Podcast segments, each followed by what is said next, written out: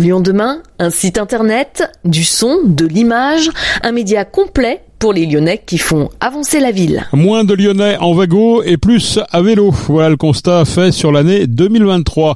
Une tendance qui engendre des effets positifs sur la pollution et l'accidentologie. Ce résultat est le fruit d'une politique de la métropole qui se voulait ambitieuse d'améliorer la circulation à Lyon, mais aussi le fruit d'un changement de comportement des usagers de la route suite à la crise sanitaire. Les explications de notre journaliste Rachel Castan. Depuis 2019, l'évolution du trafic, des mobilités et de l'accidentologie dans la métropole de Lyon est recensée.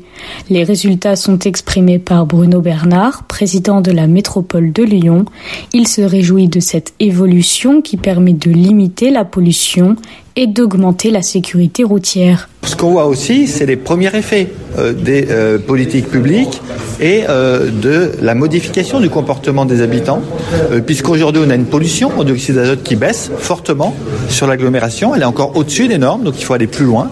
Et puis on voit aussi qu'on a beaucoup moins d'accidents de la route, de blessés graves, avec une forte baisse des accidents, ce qui est essentiel naturellement pour éviter des blessés et des tués sur nos routes. Comment se traduit la baisse de l'accidentologie depuis les, les villes 30 On voit qu'on a une baisse forte de l'accidentologie euh, depuis euh, euh, trois ans. Donc c'est lié aux villes 30 km heure, la baisse de la vitesse, c'est moins d'accidents. C'est lié aussi à la baisse du trafic automobile, moins 10% de trafic automobile, c'est aussi moins d'accidents.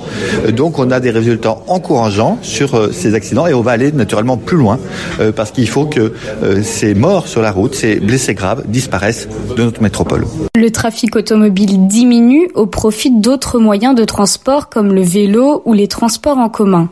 L'objectif est de faciliter l'accès à tous les usagers des voies, même des conducteurs automobiles en incitant le covoiturage. Fabien Bagnon, vice-président en charge de la voirie et des mobilités actives, revient sur l'importance de trouver des alternatives à la voiture individuelle. Globalement, on a une évolution assez forte des, mobilités hein, par rapport à 2019. Euh, sur les trafics euh, automobiles, on a une baisse des volumes de trafic. Après, pas forcément une baisse des, embouteillages, mais on a surtout d'autres mobilités qui se développent euh, fortement, notamment le vélo, également une bonne performance des transports en commun on a une augmentation euh, du covoiturage. Voilà donc euh, des offres euh, de déplacement alternatives à voiture individuelle qui, qui progressent. Est-ce que c'est forcément votre politique qui porte ses fruits ou est-ce que c'est une tendance conjoncturelle avec notamment le fait de télétravailler aujourd'hui tout simplement? Alors oui, il y a deux facteurs. Hein. Il y a quand même la, la crise sanitaire qui a induit des, des, changements dans les mobilités, notamment avec le, le développement du, du, télétravail. Voilà, et puis il y a aussi euh, le, le, le, fruit en fait de, de nos politiques hein, avec le, développement des, aménagements cyclables, le développement des couloirs bus qui rendent nos transports en commun également plus performants, l'ouverture également d'une nouvelle ligne de métro. Voilà, tout ça, tout ça y concourt. Toutes ces données sont connues grâce au PC Critères. Cet outil stratégique permet de surveiller et comprendre les évolutions de la circulation sur le territoire. Pierre Soulard, directeur des infrastructures et de l'exploitation des mobilités, nous explique qu'avec le PC Critères, il peut gérer en temps réel le trafic sur les voiries de l'agglomération. Le PC Critère ici, un, un PC qui permet de superviser l'ensemble de, la mobilité sur le territoire de la métropole et notamment le pilotage des carrefours à feu. Et, on a aujourd'hui une, euh, des capteurs sur la chaussée qui permettent de compter le nombre de vélos, le nombre de voitures pour pouvoir avoir une vision d'ensemble des mobilités sur le territoire. Et par ailleurs, en cas d'incident euh, trafic sur le réseau, on peut piloter euh, nos feux, prendre la main et, modifier le fonctionnement des carrefours pour s'adapter euh, au niveau de trafic.